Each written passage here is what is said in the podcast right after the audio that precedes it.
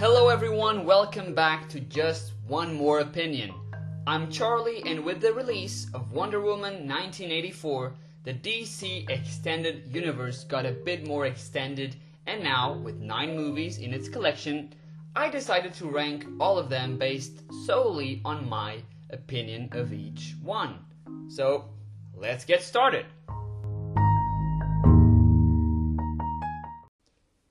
Before I begin, I need to explain how I decided to rank these. I'm not looking at IMDb scores or audience appreciation. I am simply taking into consideration my connection with each movie, with its story, its heroes and villains, the tone for the film, the impact on the franchise, and whether or not I enjoy rewatching them. Once again, it is my opinion I'd love to hear yours, see how different my list is from your ranking, because that's okay, and that's what's important about art. It's subjective. But, fair warning, there might be some minor, minor spoilers and potentially controversial placings. So let's begin from the worst to the best. At number 9, Justice League the DCEU's Avengers Trial. This happened in 2017, which was four years after we got Henry Cavill's Superman movie and one year after Batman vs. Superman, where we were introduced to both Ben Affleck's Batman and Gal Gadot's Wonder Woman, and we got also teases of the rest of the team, with Flash, Cyborg, and Aquaman having little video cameos. But Justice League was a huge hit and miss with a tone shift after Joss Whedon became the director, with um, villain Steppenwolf being quite unremarkable as well, with the bad mustache removing CGI, and with an overall lack of excitement about the final battle being just this big CGI confrontation between our heroes and the main antagonist and he and his goons. Um, I think that ambition ruined this film, but with Zack Snyder releasing his version of what the of what Justice League should be next year, maybe there's some redemption in the horizon. I hope there is, but I still don't think it will become one of the best in the franchise just because Zack Snyder finally reveals his cut. Coming in at number 8, Aquaman. Okay, this is pretty controversial, I bet. I'm gonna try to defend my case as quickly and as well as possible, though. I am not a fan of cheesy, corny humor. I'm not a fan when ladies eat flowers and fish because they don't know what to do with them. I'm not a fan when most of the jokes relate to being fish out of water because that's too much on the nose. And even though I don't dislike him, I also am not really that huge of a fan of Jason Momoa. I've only seen him in Game of Thrones, I believe, and I know he's a great guy, but as an actor, I'm just not really that impressed. Especially when he's playing this tough guy, underwater powerhouse who has a bad relationship with his people and seems to be in this limbo situation about doing something about it or not. As a story, I wasn't really enticed by the different plot points or character arcs in any major way, but I did fully enjoy the final battle in the ocean with a variety of different sea creatures battling it out. And I also really liked the vibrant cinematography. I thought that was really appealing but it's not one of the movies I usually rewatch, unfortunately. At number 7, Birds of Prey, with actually a longer title before, but I shall not try to say that. The hook in this one is Margot Robbie as Harley Quinn. She was the standout role in Suicide Squad and one of my favorite actors. She's just so good in everything she does, really. And she completely drives the movie. But the story in and of itself is not that interesting. Ewan McGregor's portrayal of Black Mask was eccentric and unique, but more like a pseudo Joker than the actual comic version of Black Mask, which was an odd choice. The actual birds of prey only unite in the third act, and the movie isn't really written, uh, designed to create this team. It just happens because of a particular story point. But the fighting choreography and the bright, bubbly, and bouncy nature of each sequence gave it a nice flair. This was the first female led superhero team movie we've had, ever, I believe. And this was also a very exciting uh, film to see because of that. But the execution of the story was flawed as it spent more time with Harley than with the Birds of Prey and rely too much on the quirkiness of the main character. At number 6, Suicide Squad. This movie probably is in the bottom one or two of many people's lists, but I do have fun rewatching this one. I, I think that the main villain reveal was absurd and boring and dumb, and Jared Leto's Joker was very much disapproved by the public. I do know that, but I think the issue was in the script and the amount of screen time the char- the actor got.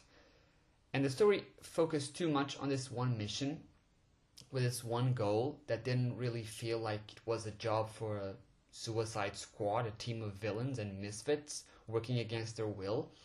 I think that in that regard, the mission was disappointing, let's say. The highlights of the movie are definitely Margot Robbie's Harley Quinn and Will Smith's Deadshot, who were given some actual character depth. And the acting was also superb by their part. Another cool element of the Suicide Squad is the fact that it is a team of villains with some weird, unique characters here and there. And I do enjoy rewatching this movie because of that, because of the because of Harley Quinn, Deadshot, the team, the dark humor, the dark tone. But yes, I do not think it's a great or even good movie, and there's a difference between me liking it and me thinking it's it's decent. At number five, Wonder Woman 1984, the last installment in the DCEU. I've talked about it recently. You can listen to that episode right now, so you know that my main issue here is in the lack of logic and the absurd continuity errors. There were just too many moments where I questioned the director's choices or the script itself because some things just did not make any sense. However, the two antagonists, Maxwell Lord and Cheetah, were great, really fleshed out in terms of motivation, especially Cheetah, and the stakes were personal, whilst also being huge at the same time, which gave us some nice conflict within Diana. And I enjoy conflict. I enjoy stakes. I enjoy a good villain motivation. So this one is really in the middle of the list because of that, even though, like I said, the logic is all over the place. Coming in at number four, Batman vs. Superman Dawn of Justice. If I hadn't watched the extended version of this film, it would definitely be lower than fourth place because the original theatrical release is just too bad or worse. It, it's it's much worse. The the the additional thirty minutes actually give us some more depth, some more motivations, important story points that weren't at all explored in the theatrical theatrical release.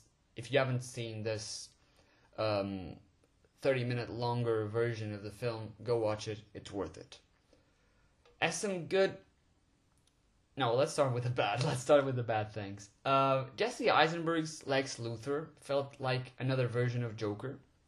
He was too eccentric as well, and his plan relied too much on things that he couldn't really control. Having Bat- Ben Affleck as Bruce Wayne was a good enough choice. The warehouse fight scene was pretty epic, but Batman's moral code was gone. Really. Which felt extremely uncharacteristic of Batman. Just weird. What a weird, dare I say, bad choice about this awesome hero. His beef with Superman was, in a way, justifiable, but when you reach the end and you have that scene with that name being the catalyst for their brawl, it made some people roll their eyes, for sure, myself included. But in some level, I get it. In that moment, Clark's humanity was on display, which stopped Bruce from making a terrible mistake. But it's still pretty cringy, though. the battle with Doomsday and the introduction of Wonder Woman felt a tiny bit disappointing and rushed, respectively. But that final plot twist was certainly shocking. Batman vs. Superman is a decent movie experience, but it had a, the potential to be an iconic superhero film, and it just wasn't. It's great to see Batman and Superman finally in a movie together.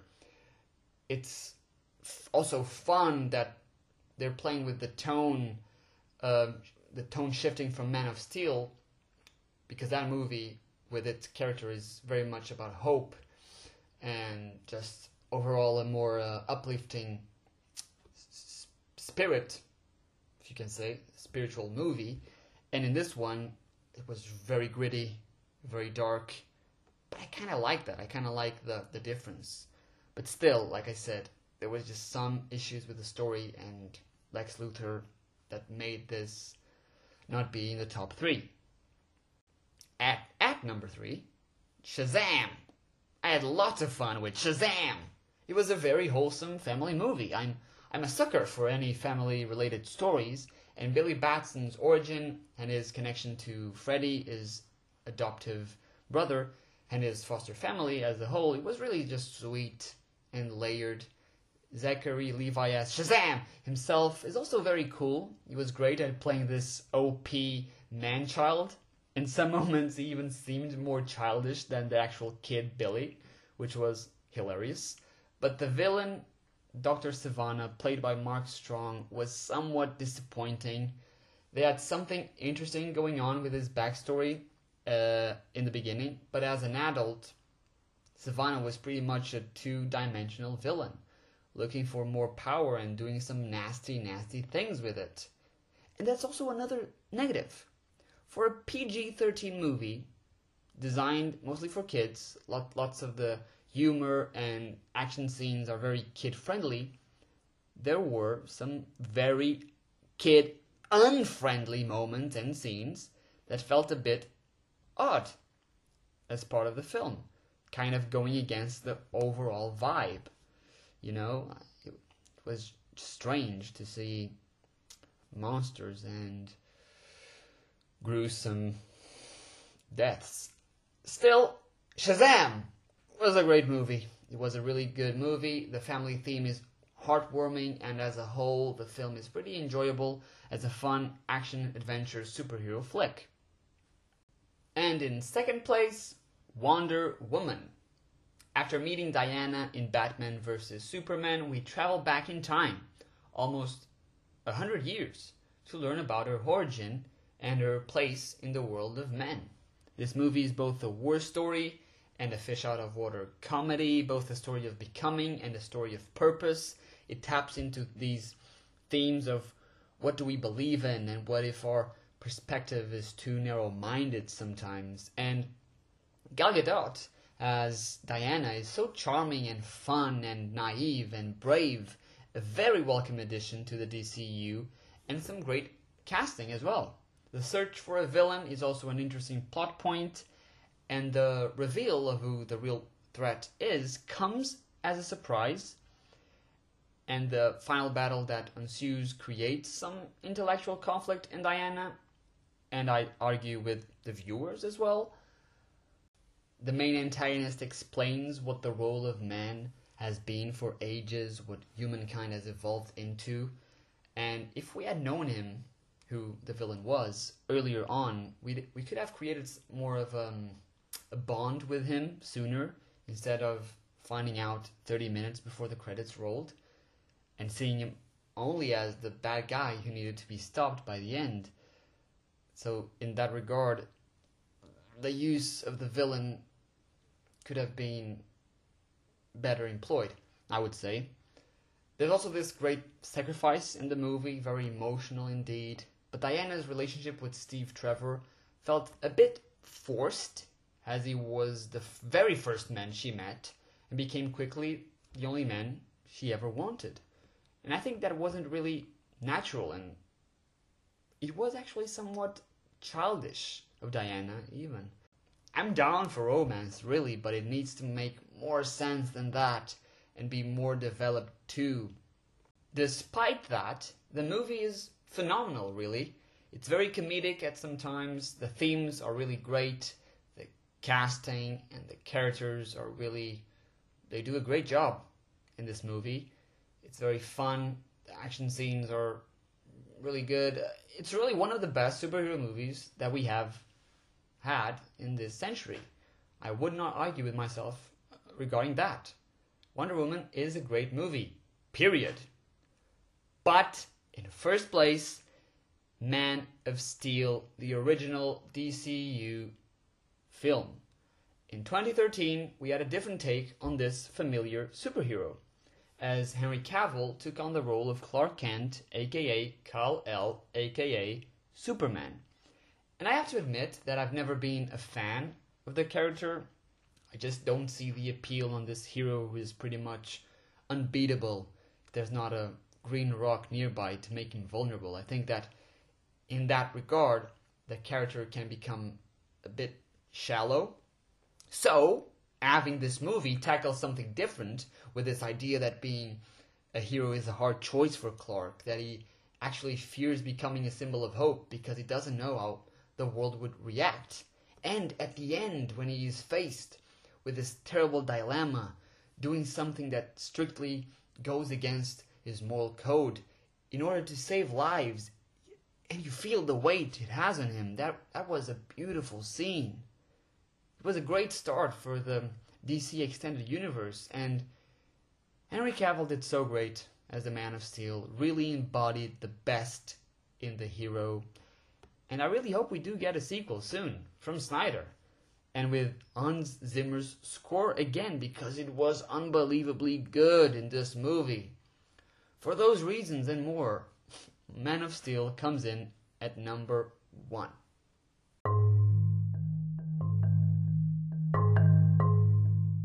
And that's it, guys. All nine DCEU movies ranked. In 2021, we will get James Gunn's The Suicide Squad, which should be a very entertaining film. And in 2022, we, we might get Aquaman 2 and The Flash movie finally. The DCEU is not as extended as the MCU, but that's because DC releases other movies outside his franchise. The most anticipated one for me being The Batman from Matt Reeves. I'm so hyped for that for that movie. Honestly, the teaser trailer was awesome, and I can't wait for March of 2022 to finally see Robert Pattinson as the Dark Knight. Anyway, I hope you enjoyed this episode, guys. I will talk to you soon. Good bye.